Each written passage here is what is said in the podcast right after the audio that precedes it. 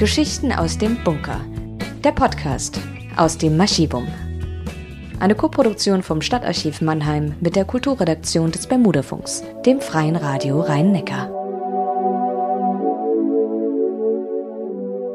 Der Bunker, das ist übrigens der Hochbunker, in dem das Marchivum untergebracht ist. Das ist in der Neckarstadt West in Mannheim. Das Marchivum ist das Mannheimer Stadtarchiv. Mein Name ist Annette Lennartz und zum ersten Podcast aus dem Marchivum habe ich den neuen Leiter des Marchivums zu Gast, Dr. Harald Stockert. Er hat quasi zum Amtsantritt ein Buch herausgegeben beim Verlag Regionalkultur und der Titel ist Napoleons Zweitfamilie in Mannheim. Untertitel: Der Sohn, die Geliebte, die Adoptivtochter und der Intendant des Nationaltheaters. Herzlich willkommen, Harald Stockert, im Studio hier. Es ist ja gar nicht weit weg, unser Studio vom Marchivum, ein paar hundert Meter entfernt. Wir im alten Volksbad, Sie im Hochbunker, ganz in der Nähe. Kurz zu Ihrer Person. Sie arbeiten ja schon ein paar Jahre im Marchivum und haben den Leiter Ulrich Nies abgelöst. Im September war das, ne? Und was haben Sie eigentlich studiert? Ich habe Geschichte, Germanistik und Mathematik studiert. Mathematik eher ungewöhnlicherweise, weil ich damals noch Lehrer werden wollte und habe mich dann aber für den Archivdienst entschieden. Und wie lange sind Sie schon hier? Also ich habe hier in Mannheim studiert und bin seit 2001 beim Archivum. Oder damals hießen wir noch Stadtarchiv Mannheim. Also eine ganz lange Zeit schon. Ja. Und nun sitzen Sie hier als studierter Germanist, Historiker und Mathematiker, haben ein Buch vorgelegt und ja, über Napoleons Zweitfamilie in Mannheim. Es ist ein ungewöhnliches Buch, weil von einem Stadtarchiv verfasst und doch ganz anders geschrieben als normale Veröffentlichungen eines Stadtarchivs. Keine Aneinanderreihung von Zahlen, Fakten, Querverweisen, Fußnoten, was es da alles gibt, sperrigem Deutsch. Und Sie erzählen einfach spannende Geschichten. Ist das überhaupt erlaubt für einen Archivar? Also ich denke schon, dass sich das mit der Dienstordnung der Stadt Mannheim verträgt. Nee, Spaß beiseite, natürlich. Also es ist ja unsere Aufgabe, Geschichten zu erzählen und die unsere Geschichte uns vor Augen zu führen. Und dafür ist dieses Buch, denke ich, ein gutes Medium. Ja, das ist auf jeden Fall, denn man kommt ganz schnell rein. Worum geht's? Also der Titel sagt es schon, es geht um eine Art Zweitfamilie Napoleons. Hat Napoleon eigentlich Mannheim besucht, seine Zweitfamilie?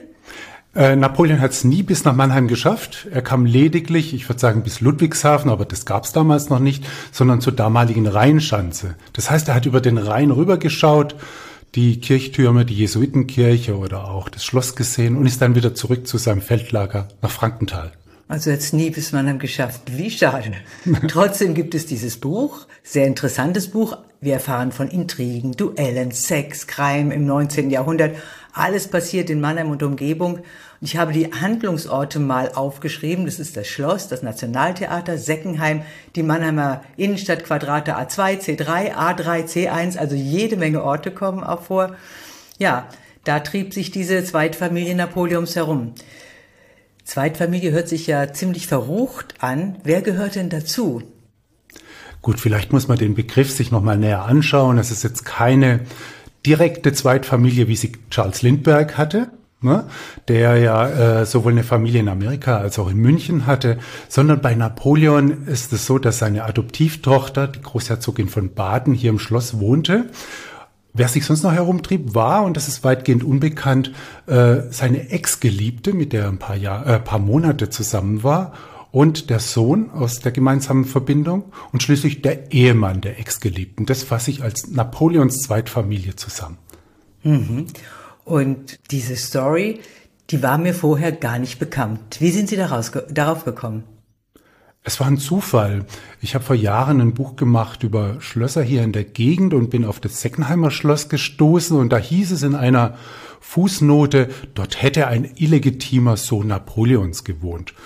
Ja, irgendwann habe ich mich wieder dran erinnert und habe gedacht, ich recherchiere mal und herauskam, ja, diese wunderbare, irre, bunte Geschichte voller Protagonisten, die alle relativ exzentrisch sind, voller Verwicklungen. Ich sage jetzt mal mit viel Sex und Crime. Nur mal zu der Mannheimer Connection. Also bei Stephanie starten wir mal. Die ist ja relativ gut bekannt. Da brauchen wir vielleicht jetzt gar nicht mehr so viel zu erzählen. Diese Stephanie de Beauharnais. Also die uns ja das Stephanienufer sozusagen geschenkt hat, ja, im Waldpark. Von ihr gibt's ja auch nicht so viel Skandalöses zu berichten. Die ist aber eben weitläufig verwandt mit Napoleon, adoptiert worden. Und Napoleon kümmerte sich um die Ausbildung, so war es doch, ne? Genau, also das war eine entfernte Verwandte seiner Frau, der Josephine de Beauharnais. Also Stephanie wächst in der Provinz auf und als Napoleon das Ziel hat, einen eigenen Familienclan aufzubauen, der mit europäischen Herrscherhäusern verwandt ist oder verheiratet ist, da ist es natürlich sehr attraktiv, eine junge Frau zu haben, die man noch ausbilden kann und dann verheiraten kann. Und Napoleon gewährleistet diese Ausbildung in einem sehr renommierten Institut, dem Institut Capron in Paris. Und danach wird Stephanie mit dem damaligen Erbgroßherzog von Baden verheiratet. Und das ist genau die Schiene, über die sie nach Mannheim kommt. Also mit ihm kommt sie nach Mannheim und zieht ins Schloss ein. So war es doch, ne? Genau, 1806 erstmal als Erbgroßherzogin, dann 1811 zieht sie wieder weg, weil sie Großherzogin wird, also ganz wichtig. Aber ihr Ehemann, der stirbt schon ein paar Jahre später und 1819 kommt sie wieder nach Mannheim zurück und hier wohnt sie dann ja fast 40 Jahre. Mhm. Ja, dann mal zu Eleonore, Napoleons Geliebte, wie Sie schon angesprochen haben. Über die gibt es ja nun wirklich wilde Geschichten und die interessiert mich echt sehr. Wie wird man eine Geliebte Napoleons? Ja, indem man zum richtigen Zeitpunkt am richtigen Ort ist. Anders kann man es nicht ausdrücken. Eleonore war eine junge Frau, die ebenfalls im Institut Campor ausgebildet wurde, dann aber verheiratet wird an einen Offizier.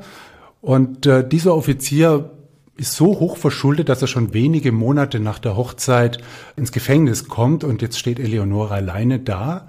Und jetzt kommt ihr Netzwerk zugute, eben dieses Institut.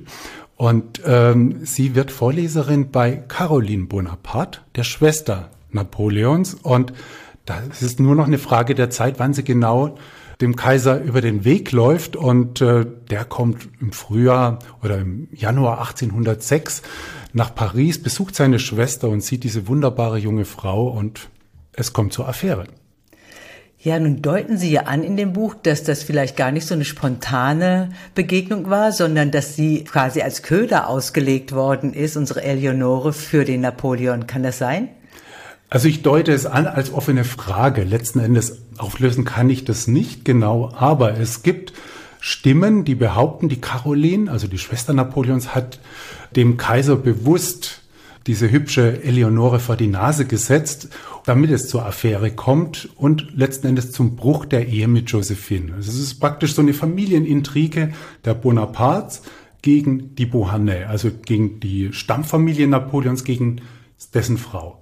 Das sollte zu Bruch kommen, weil Josephine keine Kinder bekommen konnte, ne? Genau, und die Bonapartes mochten sie auch nicht, ganz abgesehen davon. Also das war letzten Endes ein ränkereiches Spiel um Macht und Vorrechte.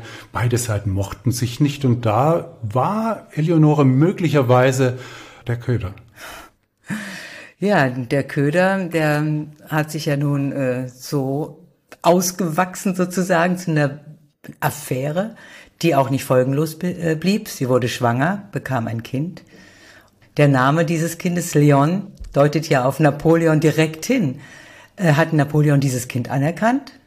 Nein, also er wusste davon, also er hat kurz nach der Geburt davon erfahren, war sehr glücklich, darüber Vater geworden zu sein, aber er erkannte diesen Sohn nie an. Er soll mit dem Gedanken gespielt haben, aber die Geschichte ging ja dann weiter, dass Napoleon sich von Josephine hat scheiden lassen, die Tochter des österreichischen Kaisers geheiratet hat, mit der hat er ja einen Sohn. Insofern war das gar nicht mehr notwendig, diesen Leon anzuerkennen. Dennoch kümmerte er sich um ihn, indem er ihm eine gute Ausbildung zukommen lässt und vor allem viel Geld.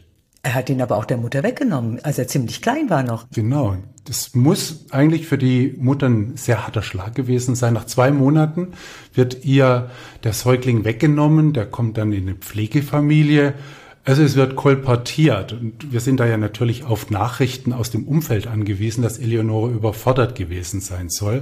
Aber möglicherweise ist das einfach nur eine bösartige Zuschreibung. Ja, wie ging es dann weiter mit Eleonore? Sie hatte quasi ihren Geliebten verloren, ihr Kind verloren. Was machte sie dann?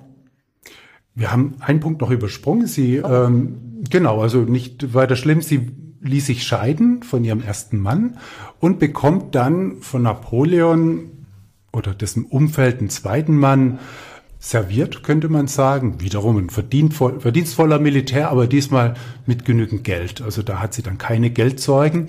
Allerdings scheint die Beziehung nicht sehr glücklich gewesen zu sein, denn 1812 im Frühjahr lernt sie jemanden kennen, der aus Mannheim kommt, und zwar Graf Karl August von Luxburg, ein gescheiterter Militär, anders kann man es nicht sagen, und die beiden gehen in ein Verhältnis oder eine Liebesbeziehung, muss man fast sagen, ein. Und jetzt kommt den beiden zugute, dass der zweite Ehemann, dieser Militär, in Russland fällt und Eleonore ist frei und kann Karl August heiraten, und das Ganze findet statt in Seckenheim. Also kommt sie nach Seckenheim. Genau.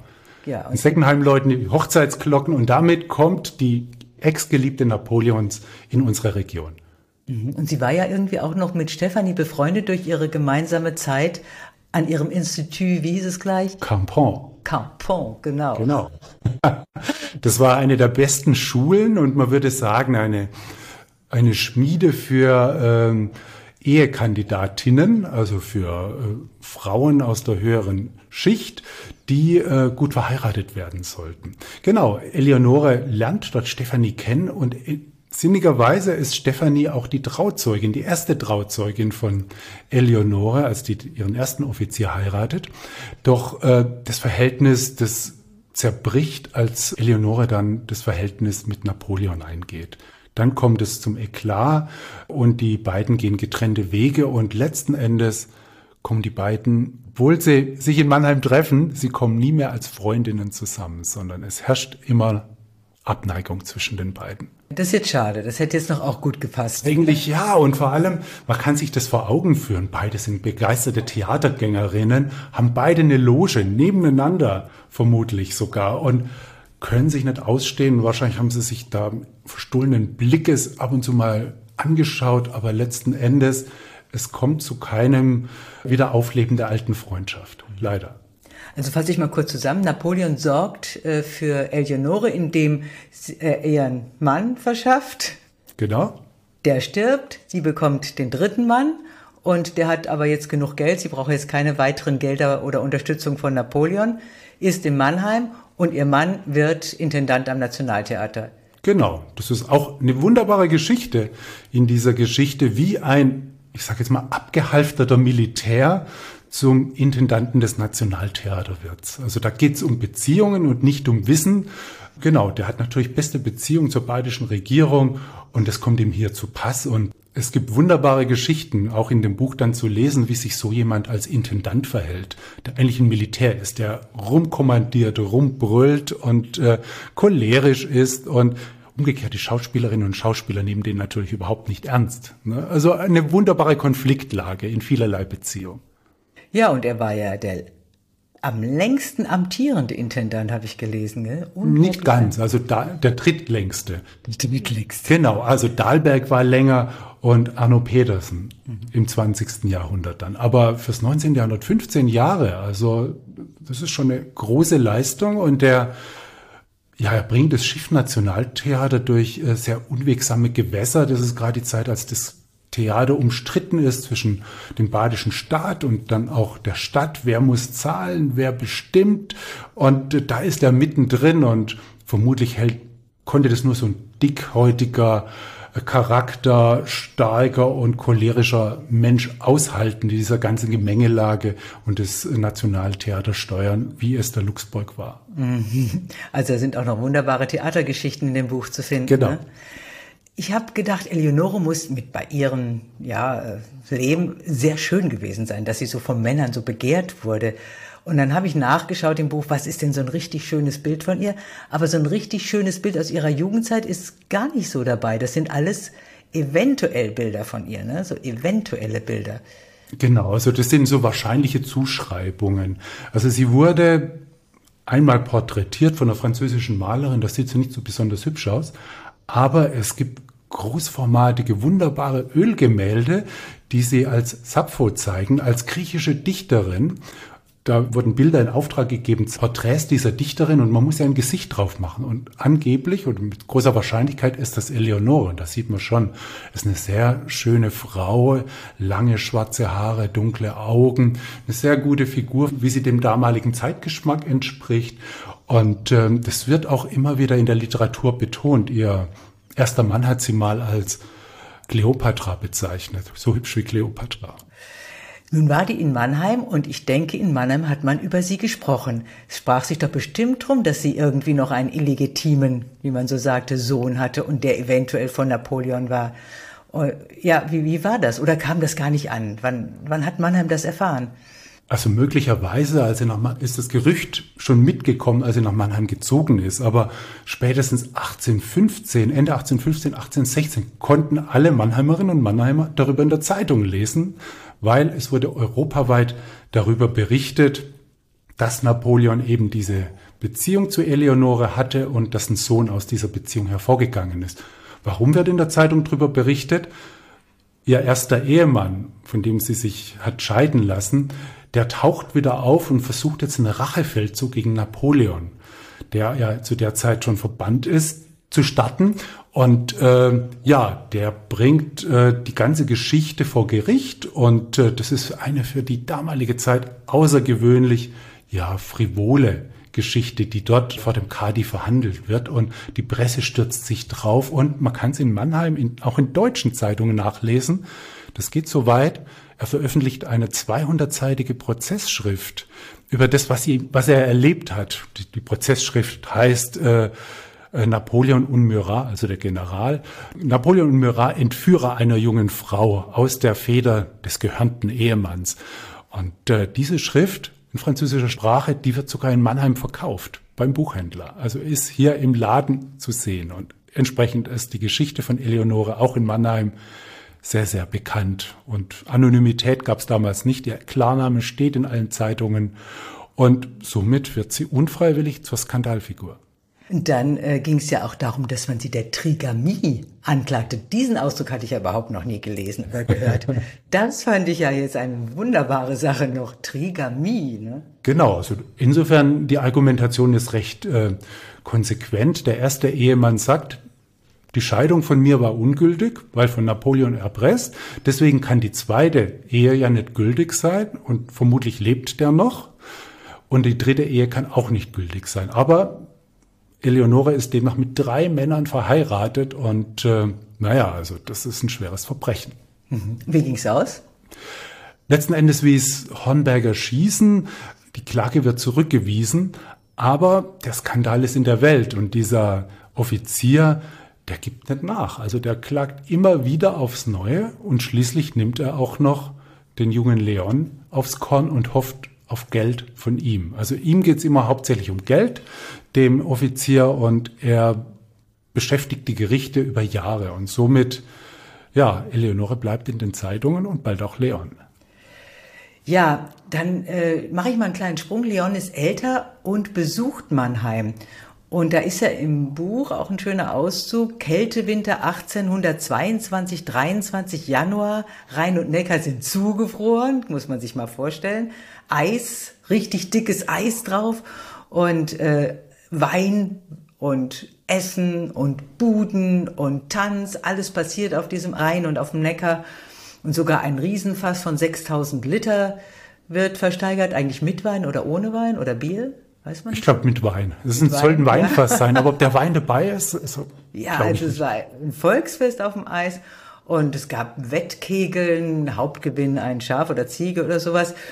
Und sie haben das so nett gemacht in dem Buch, da kleben dann so kleine Fetzen, Zeitungsausschnitte, wo das alles angekündigt wird drin, also es wird lebendig. Ja, und da kommt aber Leon in die Stadt, und da gibt's ein schönes Zitat. Abseits und unberührt von diesem Spektakel kam am 13. oder vielleicht auch am 14. Januar, das genaue Datum ist nicht belegt, per Kutsche ein Reisender in die Quadratestadt, von wo aus er direkt nach Seckenheim weiterfuhr. Ziel des jungen Mannes, der ohne großes Gepäck reiste, war ein Schlösschen, das am östlichen Ortsrand oberhalb des Neckars lag. Hier wurde er sicher voller Vorfreude erwartet. Wir können uns die Szene nur ausmalen. wie Gräfin Eleonore von Luxburg, eine elegant gekleidete, dunkelhaarige Frau, dem Ankömmling entgegeneilte, ihn auf Französisch begrüßte und fest in die Arme schloss. Auch Hausherr Graf August von Luxburg wird zugegen gewesen sein, steif und aufrecht, etwas distanziert, daneben stehend und dem Fremden namens Leon mit einem kräftigen Händedruck begrüßend. Das emotionale Aufeinandertreffen seiner Ehefrau mit dem jungen Leon muss gemischte Gefühle in Luxburg ausgelöst haben, denn bei den beiden handelte es sich um Mutter und Sohn. Nicht Luxburgs Sohn freilich und nicht der Sohn eines Unbekannten. Bereits andere Zeitgenossen hatten eine erstaunliche Ähnlichkeit des Jungen mit dessen leiblichem Vater festgestellt, und nun konnte Luxburg sich auch selbst ein Bild machen. Vor ihm stand ein Abbild des 2 Jahre zuvor verstorbenen Kaisers Napoleon Bonaparte. Zwar war Leon deutlich größer, aber die dunklen Augen, die etwas lange Nase, der schmale Mund und das leicht hervorstehende Kinn konnten keinen Zweifel an seiner Herkunft lassen. Selbstverständlich hatte Luxburg gewusst, dass seine Frau für kurze Zeit die Geliebte Bonapartes gewesen war und mit diesem einen Sohn hatte, doch dies schien ihm vergangen und weit weg, und nun stand ihm Leon vor der Haustür leibhaftig gegenüber und damit auch die pikante Vergangenheit seiner Ehegattin. Ja, also schon bei diesem kleinen Ausschnitt hört man, es ist ein locker, interessant erzähltes Buch, aber es geht ja noch weiter. Leon, das ist ja so ein, ein Blender, ein Schwindler, halbkrimineller Querulant, notorischer Pleitier, immer knapp bei Kasse, Nichtsnutz, Schnorrer, war auch mal im Knast, glaube ich, kurze Zeit. Genau. Und in Ihrem Buch, Herr Stockert, kann man da ja weiterlesen, wie es weitergeht mit ihm, seine ganzen Skandale und Duelle und was alles passiert. Ja, und Leon war noch viel mehr. Er war christlicher Erweckungsprediger, er war Revolutionär und nicht zuletzt auch verhinderter U-Boot-Verkäufer. Wow, also man muss das Buch unbedingt lesen.